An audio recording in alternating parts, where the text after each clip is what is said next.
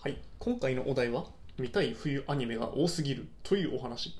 それは幸せなことなんですけど5本のアニメを毎週1話ずつ見てるとそれぞれの物語をつながりを忘れそうだしかといって一気見できるまで待つと3ヶ月も待たないといけないしどうしましょうというお話。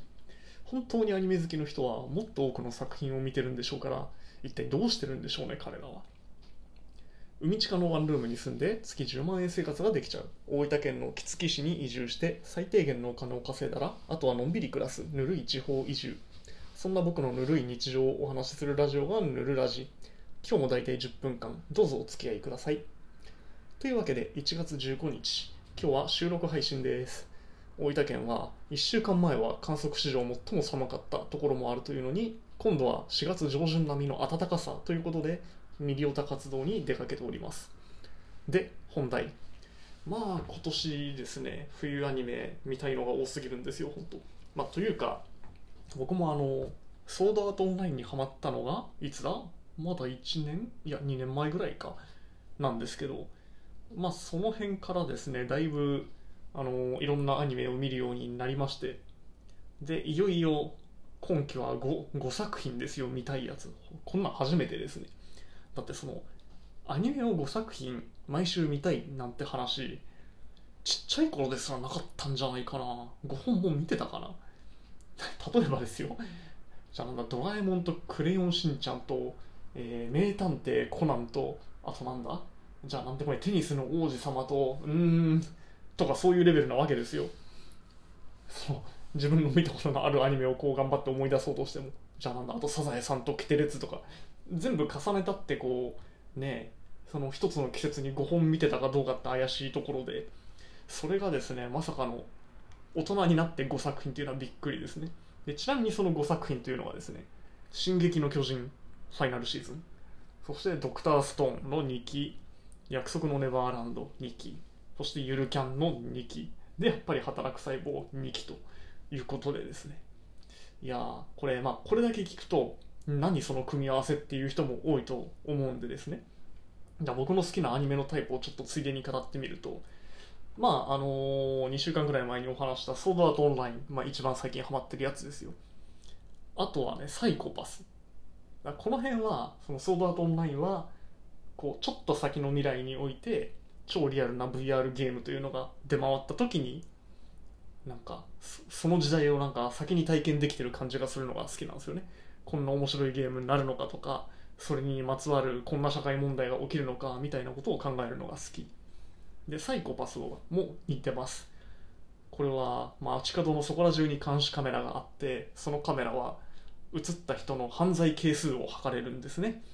でつまり犯罪を起こす可能性が高い人って認定されると、えー、捕まるという世界なんですけど。一般的な普通の犯罪はもうほとんどなくなった時代なんだけどその裏側でこんな問題も起きてくるよねみたいなのがねリアルに描かれて好きなんですよ。であとちょっと系統が変わって好きなのがゲート。あの自衛隊が出てくるやつ。自衛隊が異世界に行くやつですね。あれもねあれはまあ単純にミリオタとしてドンパチ見てるのが好きっていうのもあるしでそのいわゆる軍隊ではない基本的には守る専門の自衛隊という組織が異世界をどう統治するのかみたいなところがね面白いです。これがやっぱりねなんか僕の好きな三大アニメな気がするんだけど、まあ、最近のものの中では。でまあまああとこういうね戦争もの好きな人間としてはもう避けては通れないガンダムと銀河英雄伝説。これは外せませんね。まあ銀英伝なんてもうあれ何なんでしょうね。ただの戦争アニメというにはちょっと壮大すぎて。だってあれもともとその未来を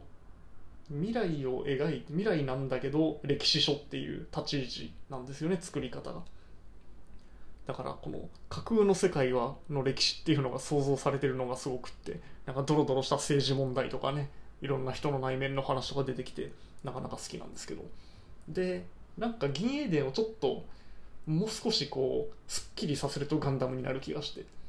やっぱりその連邦とジオンという二大勢力があり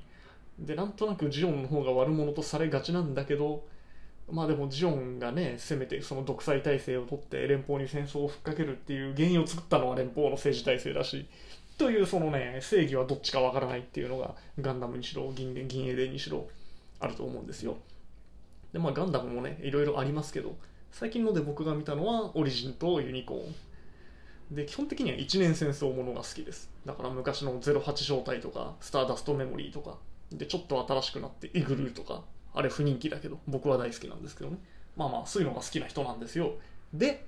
じゃあ今期の冬アニメ僕が見たい5作品を見てみるとですよ。まず「進撃の巨人」まあ僕そもそもグロい作品苦手なんですけどこれちょっと話がしっかりできすぎていた。あれはねいやなんだ先月そうそう年末にかけてですねあの一気に3シーズン分見ちゃったんですけどいやあんなお話だったんですねあれ。てっきりそのずっと巨人に食われ続けて非大変っていうアニメだと思っていたらいろいろねその巨人の秘密みたいなところもだんだん出てきてで本当3期の終盤になってあようやくそういう話だったんですかっていうのが見えてくるというのがいやあれはびっくりしましたね。もうなんかね途中までも見てて面白いっちゃ面白いんですけどなんだろう脱落しそうにはならなかったんだよね意外と、まあ、やっぱり1期だと巨人の弱点みたいなところが若干見えてきてで2期だとねうんなんかでも1期の終盤でかエレンがあんなことになっちゃったりで2期ではあの人やあの人もあんなことになっちゃったりしてで3期で巨人の世界ってそういう話だったんですかってなってですねなんかギリギリ飽きさせないようにこうなんか大どんでん返しみたいなのがあったのがね良かったです。そしてドクターストーンこれはね友達に勧められたんですけどまあまあ大体友達に勧められて見てるんだけど。なんだっけ？なんか謎の超常現象が起きて人間が全部石になっちゃうんですよ一旦。で何百年後か何千年後かにその石がだんだん壊れてですね中の人間が中の人間死んではいないんですよ。石の中でなんか凍結されちゃってるような感じで。で中からその何百年だか何千年後か中に復活した人は知識はまだ持ってるんですね。その現代というか。でもう原始時代状態になっちゃったその新しいというか数千年後の世界で頭には残ってる科学の知識を駆使してまた文明を作り上げていこうというお話なんですがね。これもあの科学 VS 暴力みたいななかなか壮大なテーマで。で、まあ、1期もなかなか面白かったんですけど2期でねまた大展開が待っていそうなのでとても楽しみという感じです。だこの2個はねそういう壮大ななんだろうやっぱ歴史というかね架空なんだけどその歴史のつながりみたいなのを見ていくのがね好きなんですよね。で約束のネバーランド。僕これなんかもっとファンタジーなものだと思ってたんですよタイトルだけ見たら。そしたらやっぱり友達に勧められて見てみたら全然違いましたね。だからこれもねどこまで言っていいんだろう。まあまあとある理由でなんか12歳以下の子供たちが収容されている施設があるんですけど一見一見パラダイスなんだけど12歳を迎えるとあの出ていかなきゃいけなくなってですね。で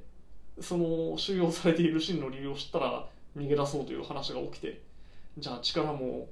ね力も権力もない子供たちがどうやってそこから脱走するのかというその頭脳戦だったり戦略だったりその辺がなかなか好きなんですよね。だから戦争してるわけじゃないんだけどそのね頭知識の戦いといいますかそういうのが好き。でここで突然出てくるゆるキャン。これはね何なんでしょうね本当にね。もうたまたまいや疲れてたんですよ僕きっと。である時ですね Amazon のプライムビデオのリストを見ててああなんかゆるキャンとか見てみようかなみたいにクリックしたのが全ての始まりでですね。いやーなんかあの一人でファーッとこう富士山の近くのキャンプ場で日の出を見るのとかがあなんかいいなこれやってみたいななんてなぜか共感してしまいまして実際に初めてキャンプなんてするっていうぐらいのっかけを作ってくれたんですけど、まあ、その先僕はキャンプにはハマんなかったけどまあまあたまにはやってもいいかなって思えるぐらいになっててですね。あののんびりとした癒される感じは2期でも再び味わいたいなという感じでもう見るアニメに入ってます。まあ、だからこれはねあの毎週きっちり見なくてもいい気がする。あのつながりとか忘れちゃっててもね。そして、えー働く細胞。これはもうねあの教養ですね。なんか別になんかな何もなかったらそんな人体の仕組みとか絶対勉強する気にならないんですよ。ただなんかやっぱり知ってて損する内容じゃないしなんかこうやってね世界がウイルスでわーわー騒いでる時期でもありますしまあ、病気の仕組みとかを知っとくのは面白いからそういう知識をなんかカジュアルに気軽に取り入れるにはいいなと思ったんですよね。なんで最初見たんだっけな。まあ多分多分ねそのプライムビデオのリストで見た時に今言ったような理由で見てみてもいいかなと思って見始めたんだと思います。でこれもね1話完結基本1話完結なんであの割と安心してるんですけどね。だからゆるキャンと働く細胞はまあいいとしてそのつながり忘れようが何しようが問題はこの「進撃の巨人」「ドクターストーン」「ネバーランド」この3つはね前後のつながり絶対忘れるんだよね。特に「進撃の巨人」いやーやっぱ「進撃の巨人」だけ後回しにしてちょっと他の4作品回しながら「進撃のファイナル」が一通り終わるのを待ってから一気見したらいいのかななんて思っております。はい。一体これは僕の何を吐き出すラジオだったのでしょうか。まあともかくそろそろお時間が近づいてきました。ヌルラジではリスナーの皆さんからのメッセージをお待ちしています。スタンド FM とラジオトークのメッセージ機能からぜひお送りください。それでは素敵な一日をお過ごしください。また明日お会いしましょう。バイバイ。